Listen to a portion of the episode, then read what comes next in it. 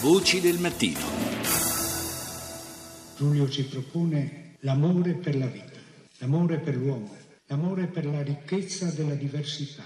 Ci propone la forza di entusiasmarci nella ricerca di scoprire ciò che è buono, ciò che è importante, in ogni donna, in ogni uomo che incontriamo, qualsiasi razza, filosofia, religione appartenga. Un grande esempio, un esempio di vita, un esempio di umanità. Non dobbiamo dimenticarlo.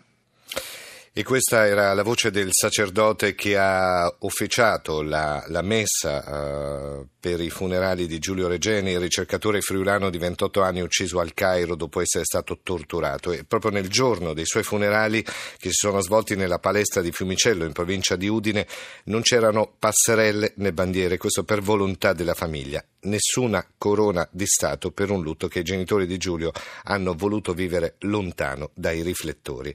Noi adesso abbiamo in linea il direttore del Piccolo di Trieste, Paolo Possamai. Buongiorno direttore. Buongiorno a lei, buongiorno a tutti.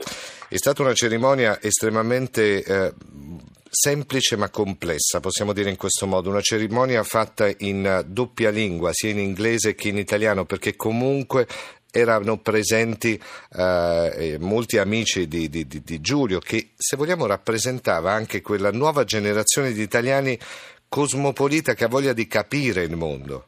E quello forse il messaggio che ci lascia questo ragazzo che è morto troppo presto, insomma, ucciso è troppo. Stato, è stato un funerale, penso che assomigliasse a lui in qualche modo e di sicuro è stato un funerale che è stato interpretato secondo il volere, secondo la sensibilità dei genitori che avevano chiesto esplicitamente niente striscioni, niente bandiere, niente fasce tricolori, nulla di ufficiale, niente fotografie, niente cameraman, quindi il massimo della compostezza. Sì, sì, sì, e tutto questo è quello che effettivamente è avvenuto, perché i funerali sono avvenuti in un, in un silenzio quasi surreale, ma era un silenzio denso di rispetto. E la seconda sottolineatura, che è quella proprio che stava portando lei in questo uh-huh. momento, quello eh, di questo tratto di internazionalità, di apertura. C'erano anche i rappresentanti della comunità egiziana all'estero, naturalmente della comunità degli oppositori sì, sì, al sì, regime di Al-Sisi e eh, l'aspetto linguistico il fatto appunto che i salmi siano stati pronunciati in doppia lingua eh, sta a evidenziare l'apertura al mondo dell'esperienza di vita purtroppo troppo breve di Giulio, che d'altra parte, ricordiamolo, era un giovane dottorando dell'Università di Cambridge. Io qua davanti online la prima pagina della, del Piccolo, il giornale che lei eh, dirige, direttore, stavo leggendo il parroco, che, il virgolettato, insomma, grazie per questo compito di testimonianza che ci coinvolge tutti, grazie, grazie e ancora grazie. Poi c'è l'appello, che è stato, l'appello, meglio, il, il ricordo che ha fatto la mamma Paola, eh, che in una lettera scritta dalla madre, però letta da un amico di Giulio, eh, viene detto grazie Giulio, mi hai insegnato tanto e forse è la, la cosa più bella che possa dire una madre eh, che perde il, il, proprio figlio, perché poi in fondo questo è, no? È un insegnamento molto diretto, molto concreto quello che lascia questo ragazzo.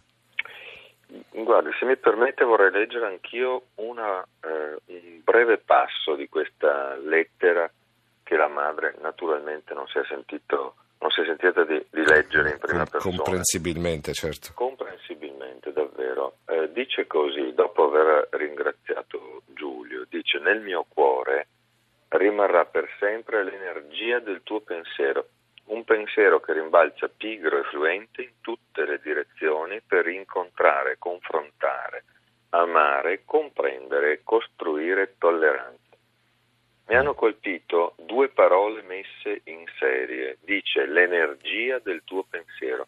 Cioè non, un, non era un pensiero remissivo, non era un pensiero che risiedeva in sé e là si concludeva, era un pensiero con energia che si metteva in questione rispetto al mondo, davvero rispetto alle grandi questioni del mondo, alle questioni nodali e basilari, le questioni della verità e la, la questione de, dei diritti civili. Ovunque si scommesse. Questo ragazzo è andato a cercare la, la verità in sede di tesi di dottorando e la verità gli è costata la vita. Ecco, è quella verità che viene invocata dall'Italia, dal governo italiano, dai massimi vertici dello Stato, che viene eh, rivolta ai vertici dello Stato egiziano, una verità che probabilmente però eh, farà fatica a venire fuori, eh, perché comunque ci sono troppe, mh, troppe, mh, dire, troppe forze che, che cercano di, di, far fumo intorno a quella che è la verità assoluta. Sì, è verissimo. Eh, osservo però che in questo caso il governo italiano mi pare stia tenendo una linea di, fermezza, di, sì. di grande dignità mm. e fermezza. Mm. Ieri il Premier ha dichiarato non abbiamo avuto risposte soddisfacenti. Ha pur detto che è in corso un dialogo, che c'è una collaborazione tra forze inquirenti, ma questa frase non abbiamo avuto risposte soddisfacenti sta a indicare che le verità molto di comodo e molto artefatte, sino ad ora in maniera anche assai contraddittoria, esposte da vari pezzi dello Stato egiziano non sono state ritenute soddisfacenti e d'altra parte la comunità internazionale in questo caso, oltre a quella italiana, si è mossa in maniera molto determinata. Ricordo le 5.000 firme per esempio di docenti sì, e sì. di eh, studenti a livello mondiale che sono già state spontaneamente eh, sono fin- eh, finite spontaneamente in calce ad una petizione che chiede verità. Devo dire che in questo senso mi ha colpito moltissimo eh, la tesi esposta da un editorialista del nostro giornale, che peraltro è il capo degli esteri anche del, dell'Espresso, Gigi Riva, che sì. il giorno seguente il, la rivelazione di questo, di questo martirio eh, paragonò eh, la morte di Giulio a quella dei desaparecidos in Argentina, in Argentina dove sì, naturalmente tutti i regimi nella loro azione criminale purtroppo si assomigliano. Insomma, una verità che viene invocata da più parti, ieri c'è stato anche, eh, la, si è levata anche la voce della Mogherini in nome dell'Europa, insomma questo ci fa capire quanto è importante che venga fuori comunque la verità anche per onorare in modo giusto la memoria eh, di questo ragazzo che è stato trucidato in una maniera terribile a 28 anni. Grazie a Paolo Possamai, direttore del Piccolo di Trieste.